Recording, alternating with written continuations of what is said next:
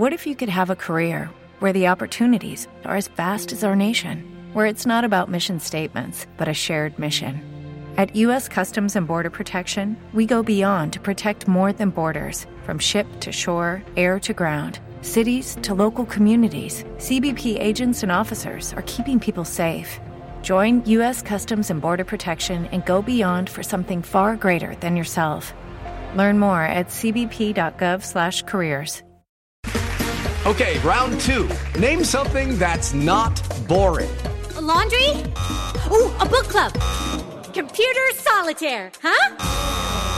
Ah, oh, sorry. We were looking for Chumba Casino. That's right. ChumbaCasino.com has over 100 casino style games. Join today and play for free for your chance to redeem some serious prizes. ChumbaCasino.com. No purchase necessary. Full prohibited by law. 18 plus terms and conditions apply. See website for details. It is Ryan here, and I have a question for you. What do you do when you win? Like, are you a fist pumper? a woohooer, a hand clapper, a high fiver. I kind of like the high five, but if you want to hone in on those winning moves, check out Chumba Casino. At ChumbaCasino.com, choose from hundreds of social casino style games for your chance to redeem serious cash prizes. There are new game releases weekly, plus free daily bonuses. So don't wait. Start having the most fun ever at ChumbaCasino.com. No purchase necessary. VGW. Void were prohibited by law. See terms and conditions. 18 plus.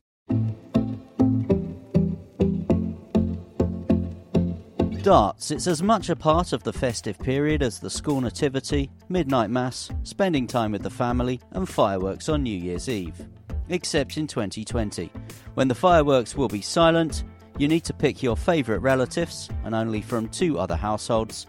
Midnight Mass will be on Zoom, and the Nativity is on hold, unless you're taking homeschooling really seriously. But at least the darts will be taking place. Back at Ali Pali for the 14th successive year, the PDC World Darts Championships begin on the 15th of December. You see, there are some Christmas traditions that even COVID can't destroy. This is Great British Bosses from Anything But Footy, the podcast where we speak to the men and women responsible for running sport, sports teams, and sporting events in this country. Darts captures the public imagination every year in its traditional spot on the calendar of Christmas and New Year, and despite the global pandemic, 96 players will soon set out to become the world champion. I'm Matt Porter, and I'm the Chief Executive of the Professional Darts Corporation. Matt, great to have you on Great British Bosses from Anything But Footy. So, we've got nearly 100 darts players aiming to become the PDC World Champion over the next couple of weeks. How pleased are you that despite everything that 2020 has thrown at all of us, you're getting your event on? Yeah, I mean, we, we're delighted to, to be able to stage the World Championship at Alexandra Palace, but we're ecstatic that we're going to have a crowd there as well. I think we've got we've proven ourselves this year with a good track record of delivering behind closed doors events. But we knew from day one when we we started back in Milton Keynes uh, back in the summer that there would be a limited shelf life for them, and I think we've staged them as well as we can do. But ultimately, the return to to live crowds is is where we all want to be, and it's a great way to be ending the year. And we said, didn't we? It's part of that traditional festive program over Christmas and New Year. The PDC World Championships is the darts, but it is that that crowd and those supporters, isn't it? It is, yeah. I mean, we bill it as London's biggest Christmas party, and in recent years, it's morphed to Britain's biggest Christmas party, and now Europe's biggest, with the way that people travel from everywhere to, to come and visit the event. And that pilgrimage up the hill uh, Ali Pali in, I was going to say come rain or shine, but it's normally just rain. So, you know, it's, it's, something that people look forward to. And, and we're delighted that even though it'll be a smaller number than usual, we're able to, to be able to deliver that. And for everybody else sat at home on their sofas, looking forward to the end of this, um, this bizarre year, it's, uh, it's a nice way to do it. Talk us through March when it all happened, Matt, and the realization that sport was stopping. Yeah, it was strange. I mean, from a personal point of view, I, I went to the Cheltenham Festival. Um, I was there for two days, and and I, I love Cheltenham. It's a wonderful you know that week in March, you know, and, and, other times of the year, but especially in March, it's a great it's a great experience. But it was strange, and, and we'd just come off the back of an event. Uh, uh, we do um, two events at Butlins in Minehead, and we just come off the the back of one of those where we were all joking around with each other. Oh, should we shake hands? Or oh, better not, you know. And it was nobody had a clue, did they? The scale and the and the the, the scope of what was about to happen.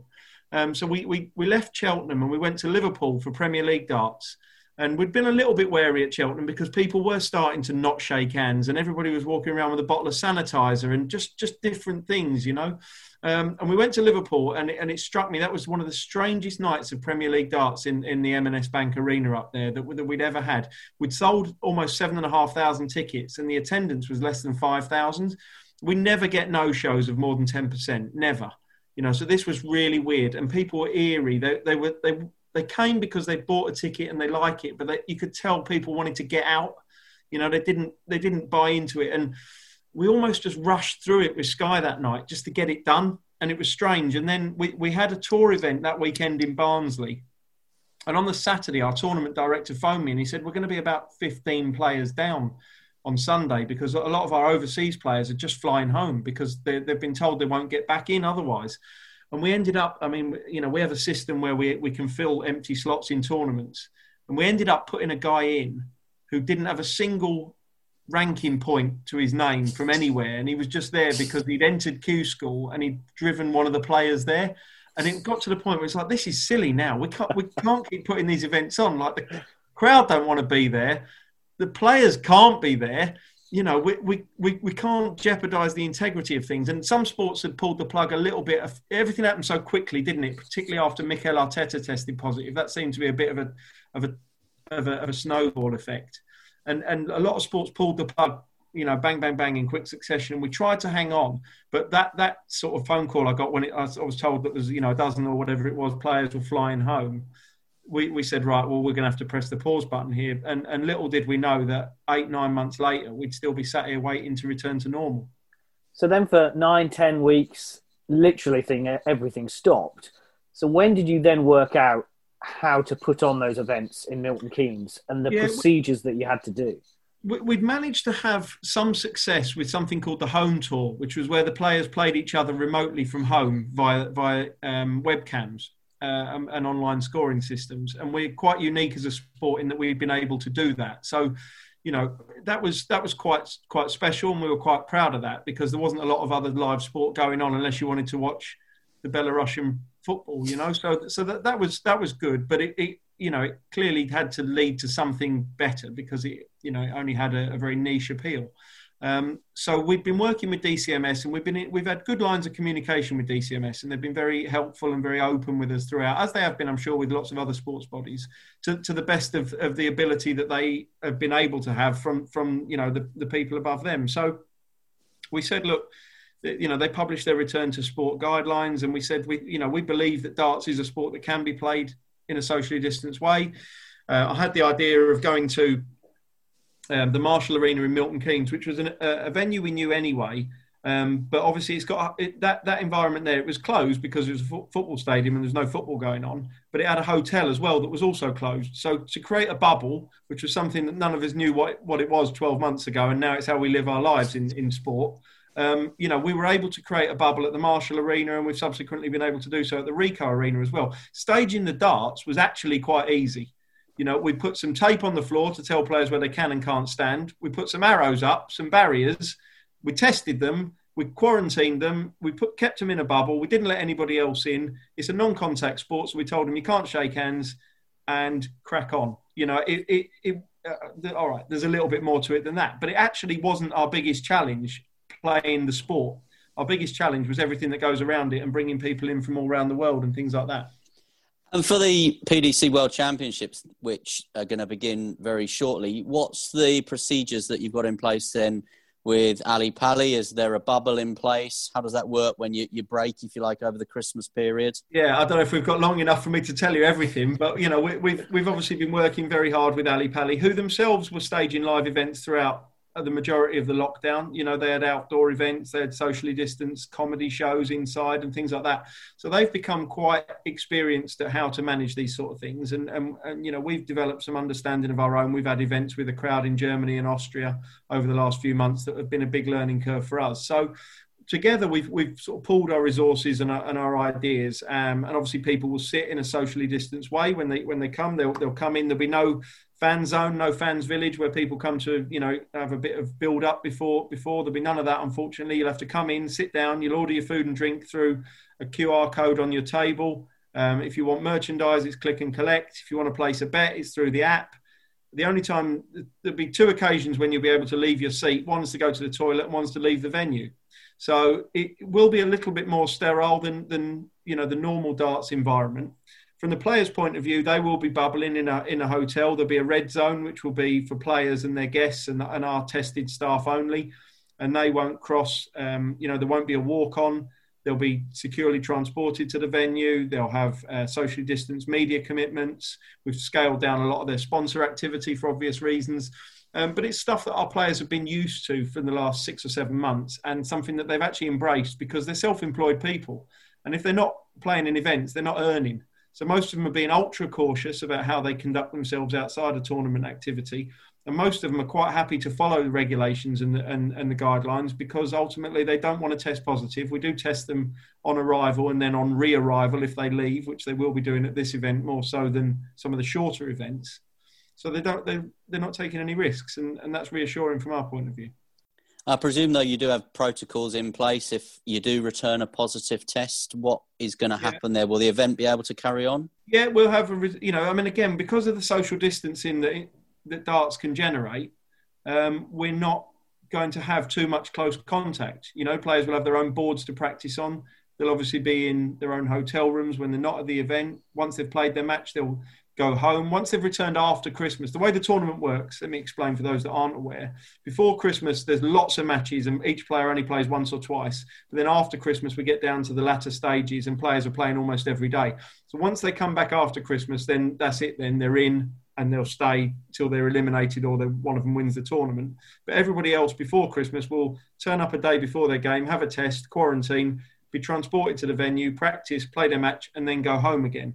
So the, the opportunity for close contact is actually pretty limited. Um, and, and, you know, they'll be tested before their first game.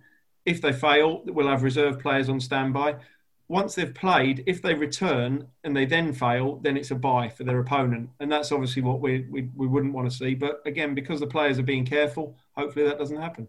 Your mate from Liverpool's not on standby, is he? The guy, the guy who turned up who, who, who didn't have a ranking point from Barnsley. Yeah, yeah, yeah, yeah. if he's on standby, John, I think you're. I think you'll have had a game by the time by the time he gets to play. you mentioned the DCMS were really supportive for, for you. What about in sport in general? Have some sports been left behind from government support? Uh, well, yeah. I mean, maybe. You know, we haven't had any. To be blunt, you know, and across the Matchroom Group, which is our parent company, we've incurred a lot of costs and we've lost a lot of revenue. You know, we we had a pilot scheme at the Crucible for the World Snooker Championship that stuttered its way off the ground for 24 hours before it had the plug pulled on it. Um, you know, the, the, the, darts has been decimated by the lack of of of, uh, of gate receipts over the last six months, and it's only from our rock solid broadcast and sponsor contracts that we've been able to keep the wheels turning. Other sports are not as fortunate as that. You know, grassroots sports that maybe rely on membership membership fees and subscriptions, um, who don't have uh, so much commercial income. You know, it's been difficult for them, and, and clearly there has been some government support. And you know, the government do have to write checks for a lot of people at the moment. So I'm not going to say that they're they're deliberately leaving people high and dry, but ultimately people have to compensate for that loss of revenue because otherwise they won't be able to keep generating the activity either at elite level or grassroots level or community level that, that they are doing or have been doing previously. You talk about your contracts with broadcasters, with sponsors. What about the local leagues, the pub leagues, the grassroots? Do you, as the Professional Darts Corporation chief executive, feel a responsibility to those people and those leagues and those players? I think ultimately you know, we're not a governing body, we're a promotions company. So we have our own system, which starts really with kids in something called the Junior Darts Corporation in their academy system, un- under eights and that progresses through to our development tour, our challenge tour, and our pro tour. So we, we have a structure for serious semi-pro professional players. You know, anyone who fits into those categories. Social players don't fall under our remit. Um, and actually, social players, the, the, way that their leagues are structured, they don't really need any revenue. They turn up at their local pub or club and they play against another local pub or club, and they might travel locally, you know, to, to, to facilitate that. So they've had their activity put on hold and that's a shame. And what we don't want to do is lose talented people from the sport, lose young young players who have got potential to to move on to the next level. So you know we will look at how you know we can get those those players back playing again next year. But clearly the requirement or the the, the way that that can happen would mean that pubs would have to be open, clubs would have to be open, you know, and, and people could play uh, in a in a sensible manner because not everywhere can facilitate two meter social distancing and, and, and things like that. So I think that's something that we wouldn't want to see darts destroyed by. Um, but it, you know, the decisions would have to come from above us that that could restart. And when you talk about your sponsors and your broadcasters, they're not immune to what I'm sure has been a financial hit this year. So the bigger picture, will you be, or have they been coming to you to, to look to review some of those contracts and the way yeah, that they work? I mean, TV sports um, viewing figures have been good this year. You know, people are spending more time at home. They're interested in how sports are being staged in these conditions. So, so I think broadcasters have generally been been doing, you know, as, as well as they, they would like to have been, and and the same for a lot of our sponsors as well. You know, I mean, we've got a lot of blue collar sponsors, a lot of trade sponsors. Well, if you ask anybody who's tried to do any DIY over the last nine months, you can't get materials. The whole country's doing their house up and doing their garden. You know, so I'm not listen. I'm not sitting here and saying all our sponsors' profits are going through the roof, but I think we are fortunate in that we we are partnered with some companies who have uh, either adapted to, to, this world or were built for this world and, and have come through it okay. I put a door up during that, which I have to say I'm more proud of than I am my own children. We're talking to Matt Porter, Chief Exec of the Professional Darts Corporation. And Matt, you've been Chief Exec since 2008. You mentioned Matchroom, which of course is Barry Hearn's company. How proud are you that you've revolutionised the sport of darts and many others? Oh, oh, listen, I think what you know what's happened to, to darts in the terms of its repositioning, its rebranding over the last generation has been nothing short of miraculous. You know, the sport was on its knees at the end of the 80s. You know, the players, obviously the, the, the top BDO players at the time, left to form the, the PDC in a, in a you know a well-known story. Um, and then they managed to get the support of a fledgling B, B, B Sky B organisation to, to help get them off the ground but really over the last you know 15 20 years you know the the, the growth curve has been spectacular. And and that combination of sport and entertainment and the fact that darts is such an approachable achievable attainable sport you know there's no gender barriers there's no age barriers there's no class barriers. You don't need and to, to have been in a, in a, scholarship or have a huge amount of equipment or space. You know, an eight-year-old boy can play against an 88-year-old woman. It's, it's, it, darts is open to everybody, and and I think people can embrace that, and and they can, you know, whether they want to play it or not, they can relate to it. And one of the success stories of 2020, and there hasn't been many sports success stories, was of course Fallon Sherrock at last year's PDC Championships that was a huge breakthrough for women's sport, and Matchroom has continued that with Katie Taylor in boxing, etc. Mm. Yeah, this is a great this is a great time for women's sport and, and its development, isn't it? You know, I mean, women have been playing sport obviously f- forever, and you know, battled through bans and restrictions and lack of opportunities and things like that. And now there is a groundswell of of optimism. I think that things can move forward. And I have been reading, you know, disappointingly that some some sports have, you know, they feel that COVID situation has set women's sport back. And, you know, I'm not best placed to comment on, on all of that. And that would be a pity if that, you know, is, is born true because the momentum that women's sport was building, both in terms of participation and media, um, over the last few years has, has been fantastic. Certainly the most I've seen in my lifetime. You know, I mean, when I, when I was growing up, women's football and things like that were, were you know, barely acknowledged. Um, you know, whereas now women players are, you know, are, starting to receive some of the, the um, you know, the praise and the status that they deserve. But clearly a long way to go, and hopefully, um, you know, COVID won't hold that back too much. You know, in terms of darts, we've always seen it as being a sport where men can play against women, as I touched upon earlier, and that's something we want to harness and develop because it's quite a unique selling point for us. So, just as a bit of a side point, um, Matt, and I know obviously you were heavily involved with Leyton Orient. Mm. Does does women's football, for example, or women's rugby need need a Barry Hearn? Does it need someone like him to come in and and set something up that will propel it like he has with darts and snooker and boxing and other sports? Yeah, maybe. I mean, I don't know if you know Barry would thank me for increasing his workload at the age of seventy-three or whatever. And we do get approaches from plenty of sports. You know, can can you come and put the matchroom touch on it? And a lot of the time, I think to myself, well, do it yourselves. It's not difficult. Everything we do, you can see. You can watch it on telly, or you can come to an event. You just have to use your eyes and see what we're doing. If you think it's that good, then then do it yourselves. You know, but look, some people don't have the commercial now. So I think a lot of sports are hamstrung by being run by enthusiastic amateurs, and I mean amateurs in the nicest possible way. They're, they're, volunteers, they're people who've given their lives to their sport, they're people who are dedicated to local clubs and participation and grassroots, and all of that stuff is fantastic. But you have to separate that from the commercial elite of the sport and how people can best move that on to the next level and stop it being niche and, and try and get it into the mainstream.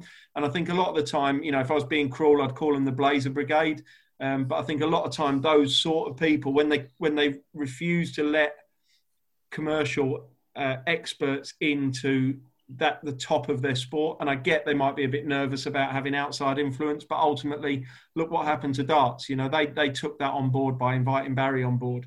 Um, you know, and look what happened there, and and and, it, and it's you have to separate the mass grassroots participation side of your sport from the elite and build a proper pyramid where you're bringing kids in at a young age and you're, you're, you're giving them two options. One, play for fun, social, enjoy yourselves. This can be a hobby for the rest of your life or however long you want it to be. Or two, you've got talent.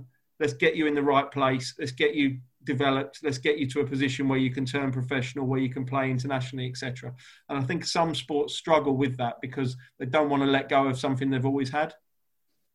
You're on the right podcast because John and I have often been critical of what we call the, the Blazer Brigade as well. Because you have sports like cricket, for example, where in the IPL and T20, they have tried to, to go down the matchroom route, the darts route, if you like.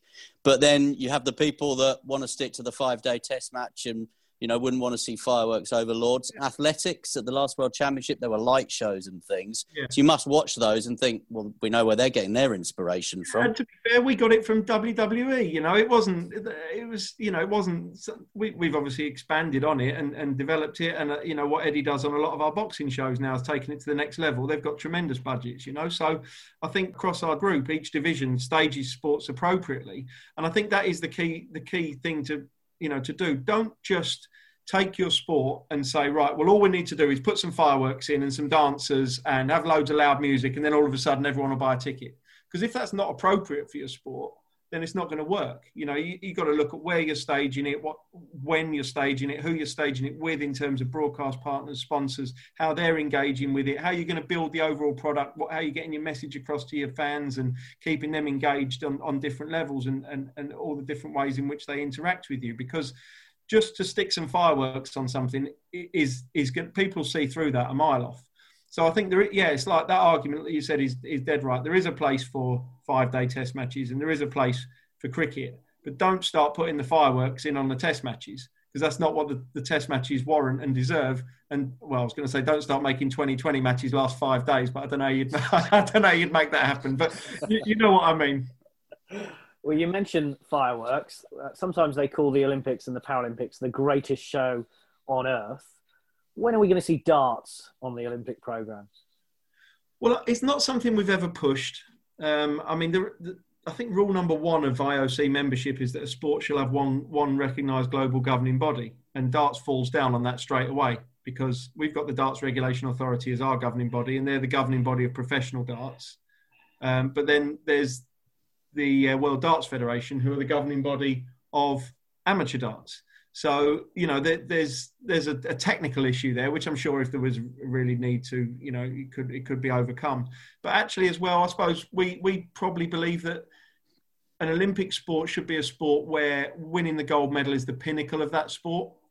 And if that was to be the case, then that would diminish our world championship because at the moment winning our world championship is the holy grail for our players and, and we want that to remain the same and yeah people will argue that the two can live hand in hand but i'm not sure there's a reason why we've never pushed it and i think that's because within the sport and within the organization we don't gen- genuinely believe that it's the path we should go down and you mentioned earlier the players are essentially freelancers they're they're playing for their their dinner if you like they're playing for their prize money having a gold medal around their neck. There might be some commercial benefits to that, but actually, you'd rather have the the six figure sum in the bank account at the yeah, end of the year, wouldn't you? I suppose you'd argue that the medal brings the the six figure sum afterwards, and the players will probably hate me for saying that because they'll all would love to win an Olympic gold medal, and I don't blame them at all. I'm sure if you said to Michael van Gerwen to stand up there and hear the Dutch national anthem and have a medal around his neck would be an you know an unbelievable moment, and the same for for you know Gerwyn Price, Peter Wright, Michael Smith, the other the other top boys. But you know, it's just something that's never really been on our agenda. Uh, and I think you know we've seen that the, the work that um, other sports have gone into to to get to the Olympics. It can take you years and years and years. You know, and we're focused on what we do. We believe we deliver some of the best sporting events that are out there, and we're happy to keep on doing that for you know both the glory and the money for the players. What is on your agenda then? Obviously, we've seen darts played in Madison Square Garden, Vegas. We've famously seen darts there. So, what is on the agenda? What do you need to, to do, break through, if you like? Yeah, well, the, the global growth of the game is number one on our agenda at the moment. You know, when I started on the darts 2004, it was very much a British-based sport. Um, you know, and we've we've expanded out into areas where there's a cultural fit, where there's a maybe a historical fit. The Commonwealth countries, Australia, New Zealand, places like that, Canada. But darts is a sport that's played everywhere around the world, just mostly on an amateur level. So our, our job is to develop professional structures in as many territories as we feel appropriate. You know, and we've got affiliated tours in North America, down under in Australia and New Zealand, across Asia, Scandinavia, uh, Central Europe, Russia. You know, we've got we've got partners in in lots of different countries now, and we're trying to build that. It will take a long time, and it's maybe even too late for those guys that are playing at the moment you know, it might be for the next generation to come through and be more used to playing competitively and with the opportunity to qualify for the World Championship or the World Cup and things like that. Um, but we're in it for the long haul, and we're and we're prepared to invest in those territories. We support them financially with resources, with expertise, and we go out there when we feel it's appropriate to do World Series events or, or other other events. Uh, and help to spread the word and and you know br- it, bring it to people's attention to like we did in the UK where we're under no misapprehension that everybody who comes to darts is an avid dart player. We know they're not. But when we go to other countries, we want to have the same there. In Australia, we want rugby league and AFL fans to come because the darts is fun as well. You know, they don't need to play darts. They might want to have a go afterwards. But as long as they can uh, come and enjoy themselves, then that's what's important to us. Matt, I want to talk a little bit about you. You were at Leyton Orient, as Michael mentioned earlier, for eight and a half years. Mm. And PDC since. What's easier, running a football club or, or running darts? Oh, the darts is much easier. Uh, for one reason. For one reason, the fans don't complain. It, uh, you, you, had a good relationship with Orient fans. Uh, listen, the fans were great at Orient, but they still moaned when we lost, and quite right, they should do. It's because we, if you if you don't care, you don't complain, do you? You know. But look, foot, at football, I used to find that if we lost on a Saturday, we could have delivered the best match day experience. You could have had the best meal in the restaurant, read an interesting program, bought the merchandise you want from the shop. Your seat was nice and clean, and blah blah blah blah blah. But everybody moaned. If we won, it didn't matter if there was bird muck on your seat. There was no food to buy. The shirt what in your size wasn't in the shop. Nobody, you know, nobody cared. So it, it's it's a results based industry, and and you know that rings so true. Whereas in darts, people come for the experience. And as long as we deliver a good show, people are generally happy. What would you be doing now if you were still in charge of Leyton Orient? It's such a tough time, isn't it, for for lower league football clubs with without those revenue streams that you were just talking about, that incremental income, fans coming through the turnstiles. Yeah, I mean, look, I'm not. Um, I'm, I'm on the board still at Orient. I'm not chief exec, you know, which uh, suits me. Obviously, when we sold the club in 2014, I left shortly afterwards, and then um, was part of the group that, that took it back over again in 2017. So that non-exec role I, I, find absolutely perfect for me now, and I can help where I'm needed and and and leave them alone where where where needed. And what they're doing is is great under the circumstances. You know, they were very progressive during the lockdown. They had a, a really good um, FIFA um, FIFA uh, you know gaming. Uh, competition that generated a lot of headlines they got the sponsorship with harry kane they've done a lot of good community work you know, and, and the guys there are really putting their heart and soul into it in the face of extremely difficult conditions um, with with not having the, the match day revenue. But the thing that's important and the thing that, that they do, which we always used to try to do, and, and it works well with fans, is just be honest with them.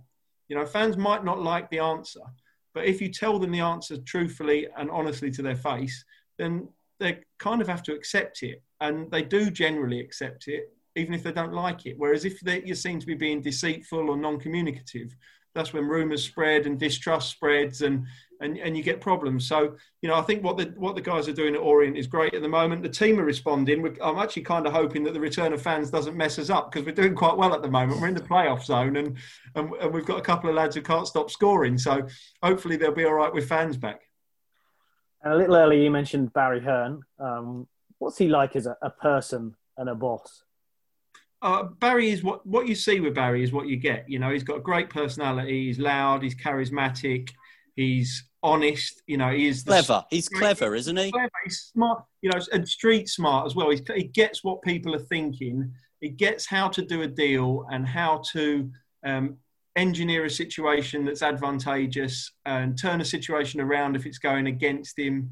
You know, he's got that awareness to be one step ahead and that's something that I've tried to learn from for the last sort of 19 years or so that I've been been working from him. But you know, you see people, oh, that Barry Hearn's bent, he's a crook. he couldn't be any further away. I mean, a chartered accountant at the age of 21 or whatever I think he is. You know, all he ever says to us is, make sure everybody gets paid, make sure you do the paperwork, do you know, do the budgets. He wants everything to be dead straight down the line. Uh, and again, you know, he'll look at you and he'll tell you the situation, and if you don't like it, it's kind of hard luck because I just think there was that point in the spring where Wimbledon was cancelled, the boat race was cancelled, and Barry Hearn stepped in. He went, "Do you know what? We can stage the World Snooker Championships. The BBC have got two weeks suddenly free because there's not going to be any tennis. We can get it on at the Crucible, and that yeah. just seemed to be a really clever move. He seemed to take a jump on everybody else in doing that. Yeah, yeah. Well, that's the kind of that's a perfect example. You know, always thinking ahead, always being creative. You know, it, it didn't want us to cancel anything. You know, that was the message. The show must go on, get it on, work out how you can do it. And, and we've got good people who work for the company, you know, people who are creative, people who are hardworking, who, who can try and think a bit differently. You know, we're not institutionalized, um, you know, and we're not stuck. We're fortunate because we're independent and relatively small in terms of numbers. We're not stuck behind layers of bureaucracy. Uh, and that enables us to be versatile and flexible. Well, your event is happening, as we said. 96 players setting out to become the world champion. Against everything else that's happened, this must be one of your proudest achievements of your career, having these PDC World Championships on. Yeah, you know what? I get goosebumps on the back of my neck every time I go into Ali Pali for the first time of, uh, for the event each year. You know, it's a, walking into that hall when it's empty is quite haunting. You know, the stage is enormous, and you see the you know the seating laid out, and it you just visualize how bouncing it's going to be when it's full of people. Um, and but this year to get it on in this environment, I think will feel will feel special. But it never feels quite as good as it does when the last person leaves at the end and it's been a success. You know, getting it on is only half the story. Getting it done and getting it done right is is the main the main aim. Well, all the very best with getting it on and getting it done right. And tickets on sale for the event now as well. Matthew Porter, Chief Executive of the Professional Darts Corporation. All the very best to Ali Pali over the next two to three weeks. Thank you for speaking to Great British Bosses. Thanks, guys. It's been a pleasure. Sports Social Podcast Network. Okay, round two. Name something that's not boring. A laundry? Ooh, a book club Computer solitaire, huh? Ah, sorry, we were looking for Chumba Casino. That's right. ChumbaCasino.com has over 100 casino style games. Join today and play for free for your chance to redeem some serious prizes. ChumbaCasino.com. No purchase necessary. Full prohibited by law. 18 plus terms and conditions apply. See website for details.